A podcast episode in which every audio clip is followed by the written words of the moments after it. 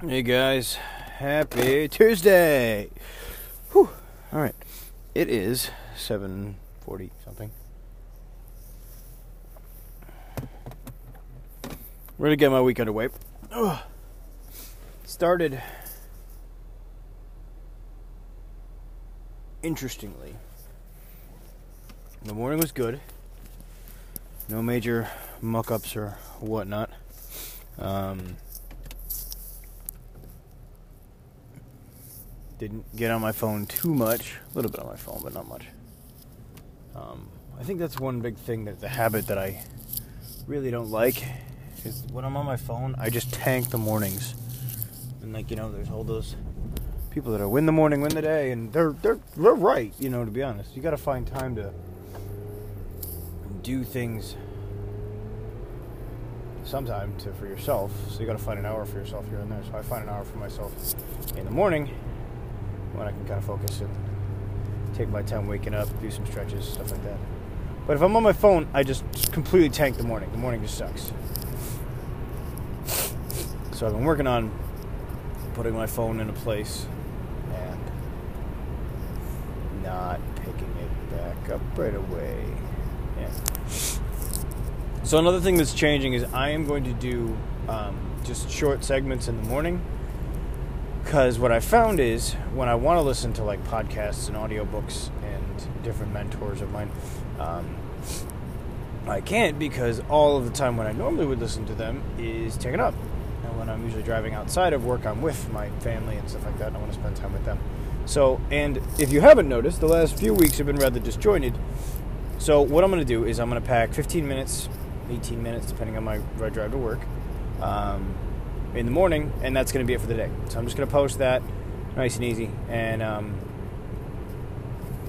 yeah, I don't know how that sounds for you guys, but maybe that sounds like your work commute instead of a half an hour long podcast. You got to catch back up, whatever. I don't know how long your commute is. Anyways, um, that's my thought process. I'm going to do a 15 20 minute segment in the morning and maybe a short snippet afterwards, but not promising anything. It might just be a nice, relaxing detox drive home from work yeah.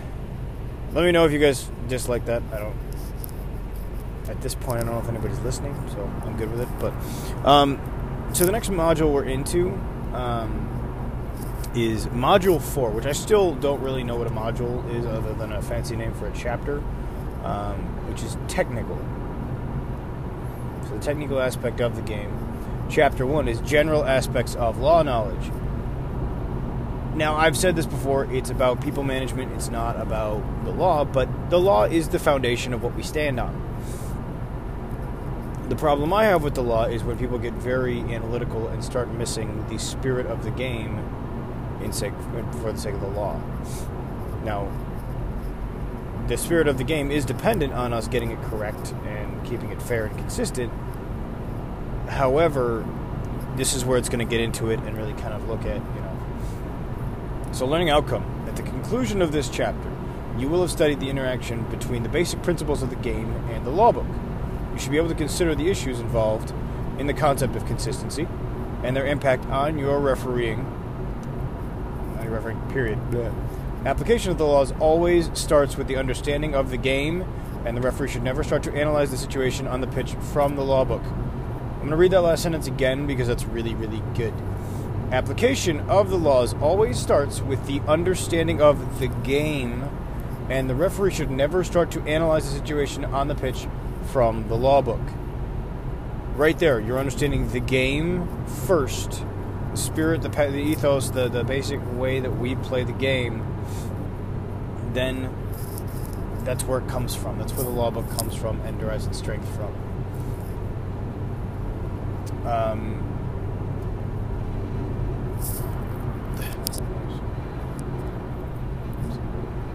Jeremy G. Turner describes in his book The Complete Referee, which is 1996 by USA Rugby, three stages for every referee that develops and makes steady progress in his or her abilities to become a better match official. In the shortened version, it reads Where ignorance is bliss. The first stage is pure enjoyment, usually based on ignorance of the finer points of the refereeing trade. The referee, reveling in. Hold on. Slowing down for this trip through this lovely town where I go slow. Um, the referee, reveling in his newfound authority and exhilarating in his immunity from bruising contests, cheerfully tooting his whistle to no particular purpose. His attention is frequently focused on the ball, thus, he tends to miss much of the action around him. If he were fully aware of the potential difficulties and dangers that surround him, he would probably opt for a less challenging hobby.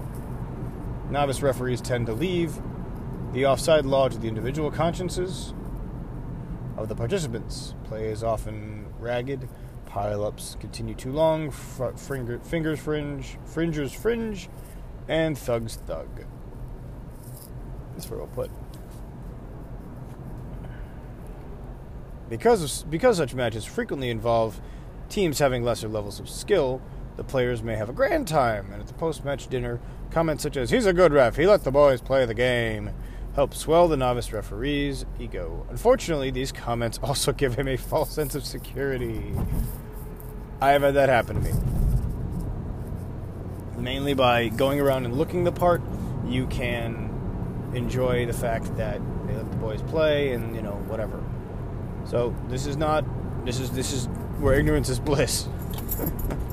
You're having a good time. The boys are playing. Nobody really gets too seriously hurt, hopefully, and um, we carry on from there.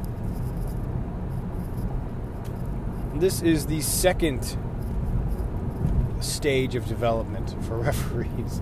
This is awesome, by the way, guys. The other stuff is just warm up. This is like this is like. This is amazing. I love this sort of poetry stuff. I got to read this book now. The Valley of Death is the second stage of referees. That's so awesome. Now, he avidly reads the law book, probably the first time. He fits the words to situations he has experienced. With detailed knowledge comes a little unconscious pedantry. Whatever he might read from or into the law book, he applies rigidly.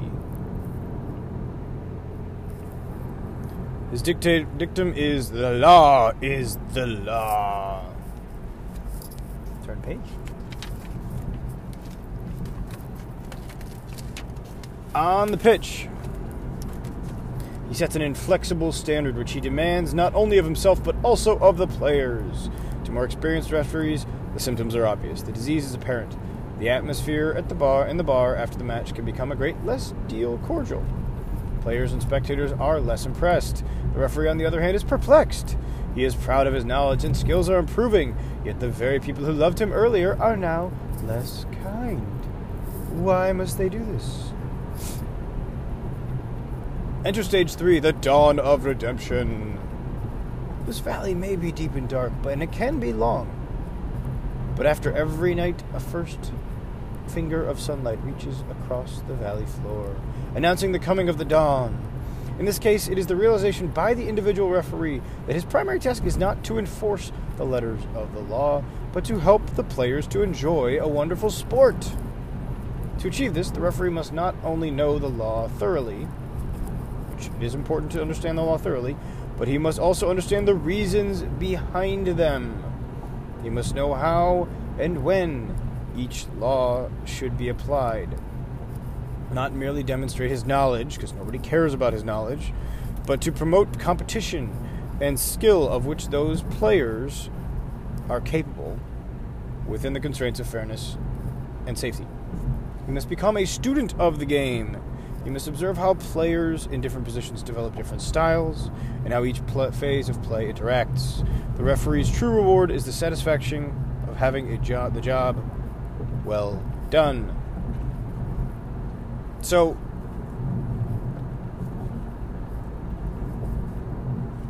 and there's this little four piece graph on the bottom. Uh, so goes basically the whole point of it is you go from incompetence to awareness to competence and awareness of not just the laws, because if you're prancing around blowing the whistle and exhibiting the law knowledge quoted perfectly, uh, you're going to get beat up I don't say that as I've ever gotten beat up or I encourage players taking their things out on referees, but you're going to get emotionally beat up. You're going to get you, you, the, the, the sport is not served well by you quoting the law. It's served excellently by you understanding the game and what the purpose of the game is and enjoying the wonderful sport. So I, I loved that. The Dawn of Redemption was amazing. Um, continuity, safety, and fairness. Enjoyment in rugby is linked to three other great principles of the game continuity in contest, safety, fairness, and consistency. So there's this big whopping circle here. I'm going to try to say it. The overall, ins- the very center is better rugby. Okay. The second circle, moving out from there, is continuity and contest, safety, fairness and consistency, and enjoyment. Okay.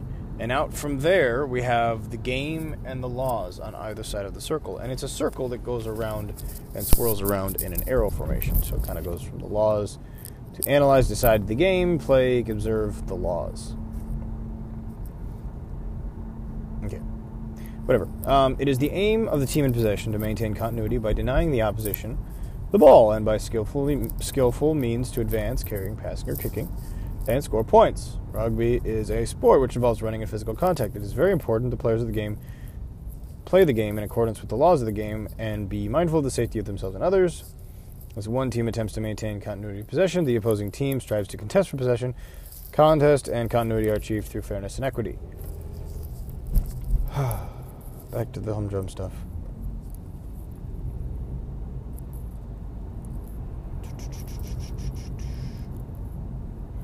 In applying the law, the good referee will observe and play will observe play and analyze the player's actions against the word of the laws. You might then decide to interfere with your whistle and to stop the game at any stage. To stop the continuity of play, you need to consider the principles of the game and to consider what laws will help you make the best possible decision. Um, they're using a lot of words to basically say um, maintain your standards, but understand the overarching aspect. The game is for better rugby.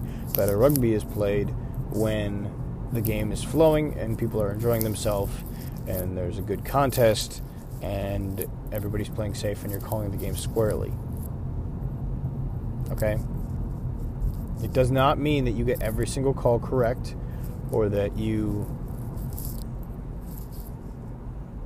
I don't know. I don't want to trap myself and say something stupid here.